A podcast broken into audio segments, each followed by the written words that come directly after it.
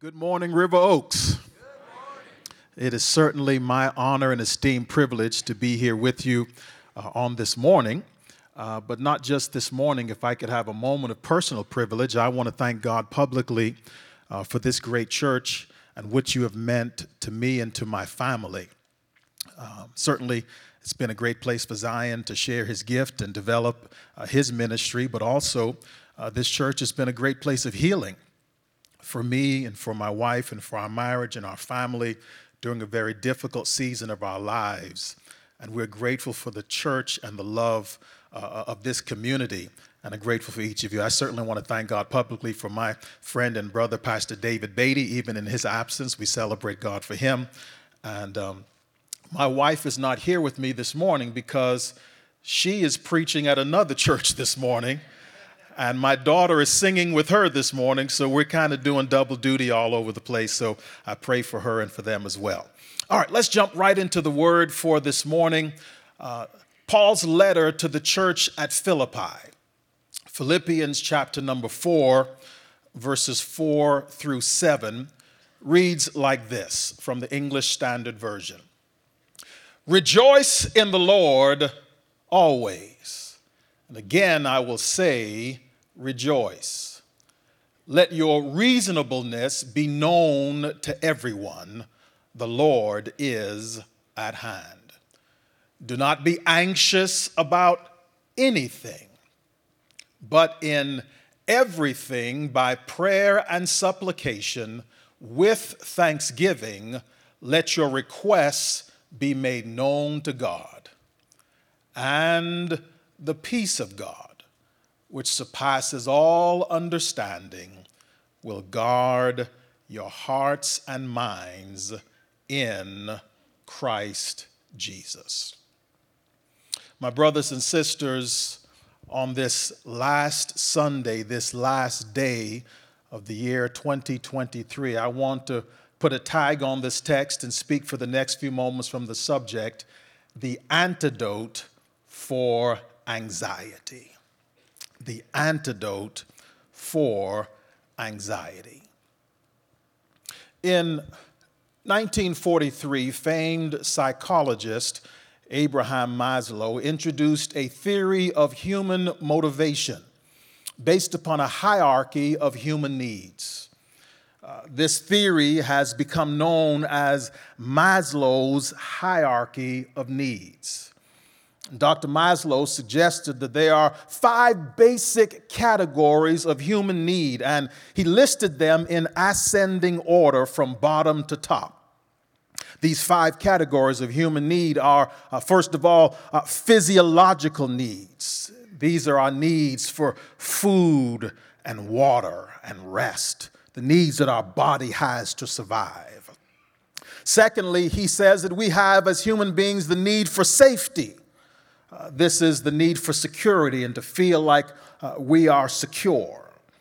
Thirdly, Dr. Maslow proffers that, that all human beings have love and belonging needs. These are the needs for friendship, for community, the needs to be in intimate relationships with others. The fourth need, basic need area is esteem needs, the need that we need to feel secure in ourselves and have confidence in ourselves. And, and the fifth and final need, according to Dr. Abraham Maslow, is the need for self actualization. This is our need to achieve our potential and to feel successful. Now, with all due respect to Dr. Maslow and any other psychologists that are in the room, uh, I'd like to add at least one more need to that list. We can flip it and call it Hanschel's hierarchy of needs. Uh, I believe that all of us, that one of our major needs as human beings is the need to know. We all seemingly have this insatiable need to know every little minute detail of our lives. We need to know what's going on what's happening, or more importantly, what's going to happen. We want to know what is 2024 going to bring to us? What's going to happen in my family? Are my children going to be okay? Am I going to have enough money to make it through my retirement? We have this need to know. The problem is that it is impossible for us to know everything. And the gap between what we know and what we think we ought to know is called uncertainty. And anxiety thrives in uncertainty. And if we're not careful, sisters and brothers, our gnawing need to know can eventually lead to sin. Fact, that's what happened in the Garden of Eden. If, if you remember the story, uh, the Bible tells us that Eve was tempted by the serpent to eat of the tree of the knowledge of good and evil. He told, If you eat of this fruit, your eyes will be open and you will be like God, knowing good and evil. And, and, and if the truth of the matter is, that is a temptation that many of us still have to this day. It's not that I want to be God, I just want to know what God knows. I just want to know how this thing is going to turn out. I just want to know what's going to happen next. It was their need to know that caused Adam and Eve to eat from the tree. And since the beginning of time, Satan has been playing or preying on our need to know. Now, uh, without uh, being sacrilegious this morning, I, I want to say that, that, that, that sometimes it also feels like God does the same thing. That he, he seems to test me by seeing if I will uh, follow his instructions with the least amount of information. Anybody ever walked with God? That, that sometimes God will give you the least amount of information available and test us to see whether or not we will still obey or follow Him. He, he tells us in Jeremiah 29 and 11, He says, For I know the plans I have for you plans to prosper you, and not to harm you, plans to give you a future and a hope. He tells us that He has plans for us, but He doesn't tell us what the plans are. He doesn't give us the details of that plan. He doesn't tell us how the plan is going to work out or when the plan is going to come to fruition. He, he calls Abram, he tells Abram in Genesis 13, he says, I want you to leave your father's house. I want you to leave your country. I want you to leave everything that you know behind. Go to a place I will show you, and there I'm going to bless you.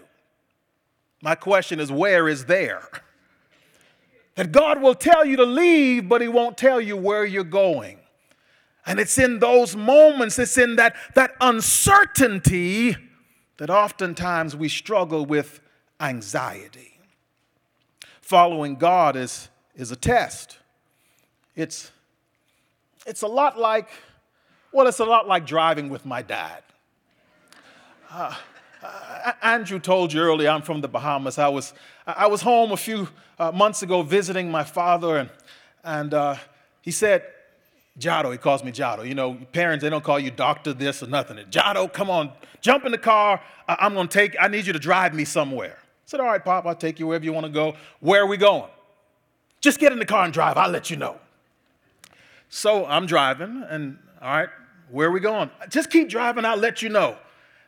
We come to a corner. He said, Make a left right here. Now I'm already almost past the corner. I'm trying to get to where he's going. All right, take a right here. And I, I mean, no kind of uh, advance warning, nothing. Uh, and I'm driving in, and I'm, and I'm getting I'm feeling myself, you know, that pit in your stomach. I'm feeling anxious. I'm feeling nervous because I'm driving and I don't know where to go. And he's giving me instructions at the last moment turn left here, turn right here. I'm nearly causing accidents all around because he won't give me advance notice. And, and I started to feel anxious. And all of a sudden, I heard this voice. And, and I believe it to be the voice of the Lord. And here's what the Lord told me He said, You don't know where you're going but your father knows where you're going. And as long as your father knows where you're going, you're going to make it to your destination. Now, I don't know who that's for this morning, but the Lord told me to tell you the same thing He told me. You may not know where you're going, but your Father knows where you're going. And as long as you're following the directions of your Father, you will make it to your destination. But in the meantime, what do we do with this anxiety in the midst of the uncertainty? Well, I believe we need an antidote for our anxiety. What is an antidote? An antidote is a medicine taken or given to counteract a particular poison. And make no mistake, anxiety is poisonous to our souls. It is a toxin that divides our mind. In fact, the Greek word that is translated as anxiety in our text, it literally means to tear or to separate the mind. Anxiety, in fact, is our mind going in different directions. It causes us to be what James, the Apostle James, says in James 1 and 8 it causes us to become double minded and unstable in all of our ways.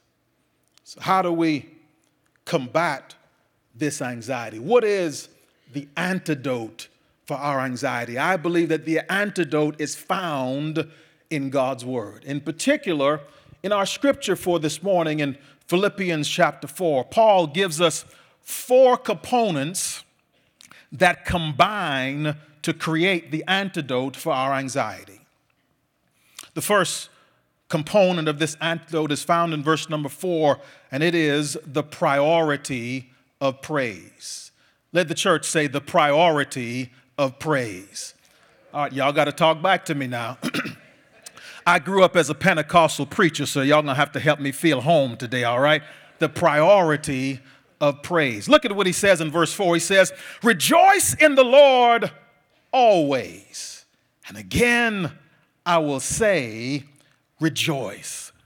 Paul begins by giving us a reminder to rejoice. He, he reminds us that, that in spite of what's going on around us or inside of us, we must rejoice when always. And then, just in case we forget to rejoice, he says it again. Again, I will say, rejoice that, sisters and brothers, as we close this year 2023 and prepare to cross into a new year, uh, the, the, the warning and the challenge from the Apostle Paul straight to us this morning is that we must remember to rejoice. We must begin with the priority of praise. We need a daily rejoice reminder to say that in spite of what's going on in my life, I will bless the Lord at all times, and his praises shall shall continually be in my mouth. My soul shall make her boast in the Lord. The humble shall hear thereof and be glad. That's why the psalmist says, Oh, magnify the Lord with me and let us exalt his name together. For the God we serve is worthy to be praised. As we shift into a new year, we must take with us an attitude of gratitude that says, God, you are worthy of my praise. Can I let you know that God is not afraid of our praise? God is not timid, He is not shy. The psalmist tells us that we ought to praise Him on the the loud sounding cymbals, that everything that has breath ought to praise the Lord. Every day you ought to list one, two, three things that you are thankful for and give God the glory. He says that I've got to give him the priority of my praise. Rejoice in the Lord always. They tell me there are two times you ought to praise God when you feel like it and when you don't. Rejoice always. And again, I say, rejoice. Not only does the Apostle Paul teach us that if we're going to combat this anxiety, do we need the priority of praise, but secondly, he tells us about the preeminence of prayer. All right, let the church say, the preeminence of prayer. All right, we getting there. Let's try that. Uh, we get that by number four. The preeminence of prayer, he says, do not be anxious about anything, but in everything by prayer and supplication with thanksgiving, let your requests be made known to God. He says that, that, that if you're feeling anxious, the response is in everything by prayer and supplication, let your request be made known to God. The moment we begin to feel anxiety creeping into our hearts, our minds, our stomachs, that is the moment we are to begin to pray. Because prayer, there is an inverse relationship between prayer and anxiety. Meaning, the more we pray, the less anxious we feel. And conversely, the less we pray, the more anxious we feel. Because prayer and anxiety cannot occupy the same space for very long. And so, one of the things as we're combating anxiety in our lives that we need to add to our daily lives is the daily discipline of prayer. And prayer is simply a conversation with God. It is simply communing with Him. It's simply telling Him about our situations and having an intimate relationship with Him because the closer I get to God, the further away I get from uncertainty the closer I get to His will, and prayer is seeking His will, the further away I get from a place of uncertainty and anxiety. Paul tells us that, that prayer is, should be preeminent in our lives. He says, Don't be anxious about anything, but in everything by prayer and supplication with thanksgiving, let your requests be made known to God. In other words, Paul not only tells us we are to pray in everything, but he also tells us how we ought to pray to combat anxiety. He says our prayer should be supplication with thanksgiving. What does that mean? Supplication is the action of asking or begging for something earnestly or humbly. In other words, supplication is not uh, the cute rehearsed prayer we learned uh, uh when we were kids uh, uh, growing up in Sunday school. Supplication is a heat seeking missile toward the heart of God. It is where I, I lay aside all pretense, all form, all, all formality, and I say, Lord, it's just me and I need you. Supplication is saying, Lord, I'm not too proud to beg. I'm begging you. I need you. It is, it is like when uh, uh, uh, Hannah went into the, the, into the temple and she was praying uh, so with so much supplication that, that the high priest Eli thought she was drunk in the church because she was supplicating before God. She was begging. She needed something from God so bad that she had to ask Him and beg for it. But Paul tells us that our prayer should not only be supplication, but supplication with thanksgiving. That, that means that at the same moment that I'm asking God for what I need from Him, at that very same moment, I'm thanking Him for Him answering my prayer. That supplication with thanksgiving, it is the boldest act of faith that says that I believe that God is able to do what He promised He would do. And if I'm asking Him for it and I know He's able to do it before I even receive it, I'm thanking Him in advance for what He's about to do in my life. Supplication with thanksgiving. So, to combat anxiety, first of all, we need to initiate the priority of praise. Secondly, the preeminence of prayer. And thirdly, the protection of peace. All right, let's see where we are. Let the church say, the protection. Oh, y'all getting good on me. I like it. I like it. We're going to be right there at part number four. All right. The protection of peace. Here it is in verse number seven. He says, and the peace of God which surpasses all understanding, will guard your hearts and minds in Christ Jesus. Sisters and brothers, when we add thanksgiving to our requests, God responds. And his primary response is to release his peace. Peace is a sign that God has heard our prayers.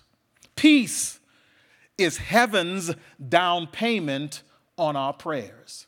God releases peace sometimes even before He answers our requests. Uh, sometimes, have you ever prayed for something that you really needed and you haven't gotten it yet, but the moment you prayed, you just felt a little better?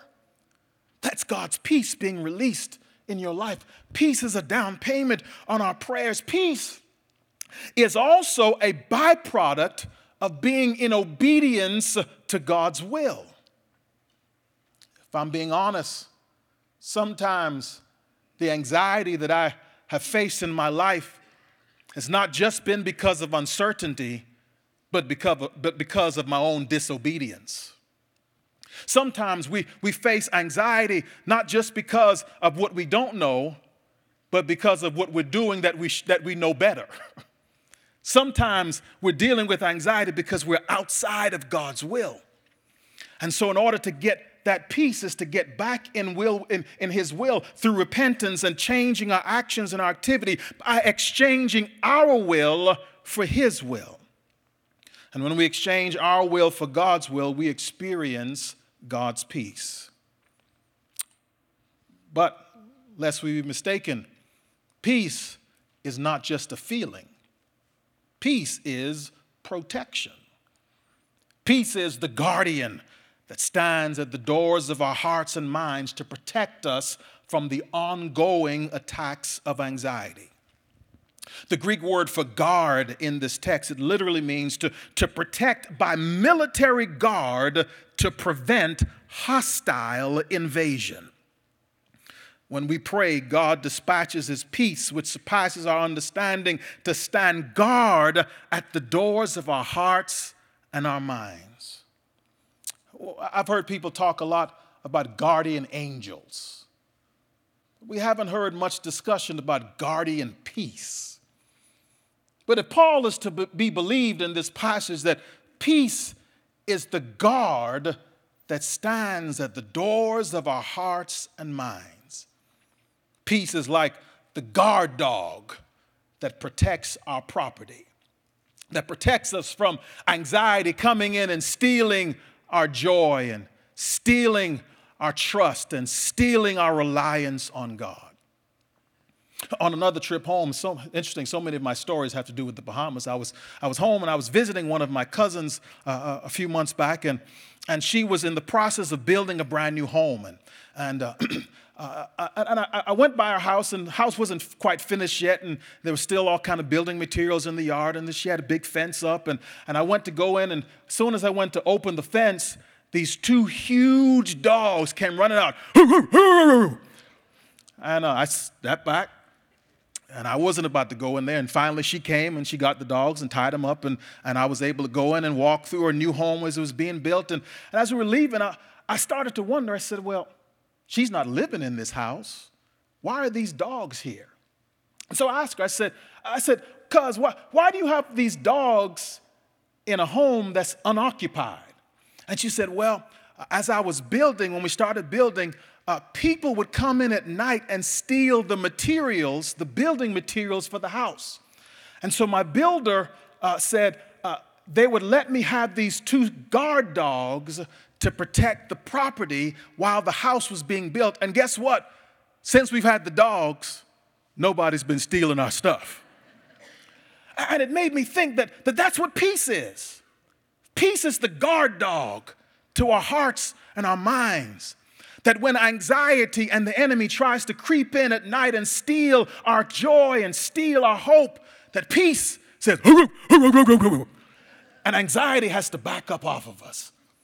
Peace is our protection. But not only do we combat anxiety through the priority of praise, the preeminence of prayer, the protection of peace, but finally, the fourth and final thing is found in verse number 19 of the text, and it is the promise of provision. Let me hear you say, Oh, y'all writing Pentecostal this morning. I love it. Here's what he says in verse 19 He says, And my God shall supply every need of yours according to his riches in glory in Christ Jesus. My brothers and sisters, as we prepare to go into a brand new year, we don't have to worry, we don't have to fret, we don't have to hold anxiety in our hearts because not only do we have the priority of praise and the preeminence of prayer and the protection of peace, but God has given us a promise of provision that He has promised to meet every single one of our needs. I don't have to live in uncertainty because I am certain of this that whatever I need, God will supply. And His supply is unlimited.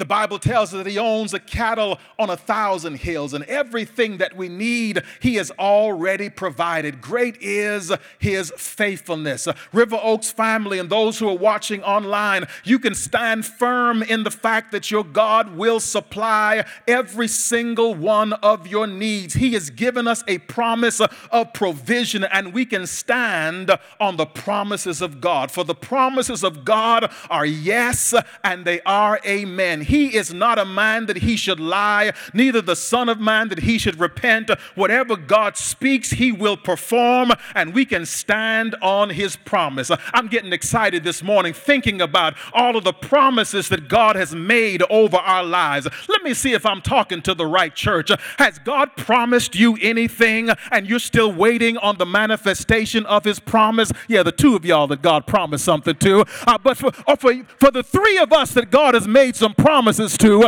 we can stand on those promises. Is there anybody excited about the promise of God? Because we know that what God said He will bring to pass. That's all right to clap your hands. That's all right to give God glory. Somebody thank Him because His promises will come to pass. And can I tell you that God's promises are not only limited to our money? That God supplies all of our needs, that everything we need, He will supply. I told you earlier that Dr. Maslow said we have at least five basic need areas. And guess what? For every need, there's a promise.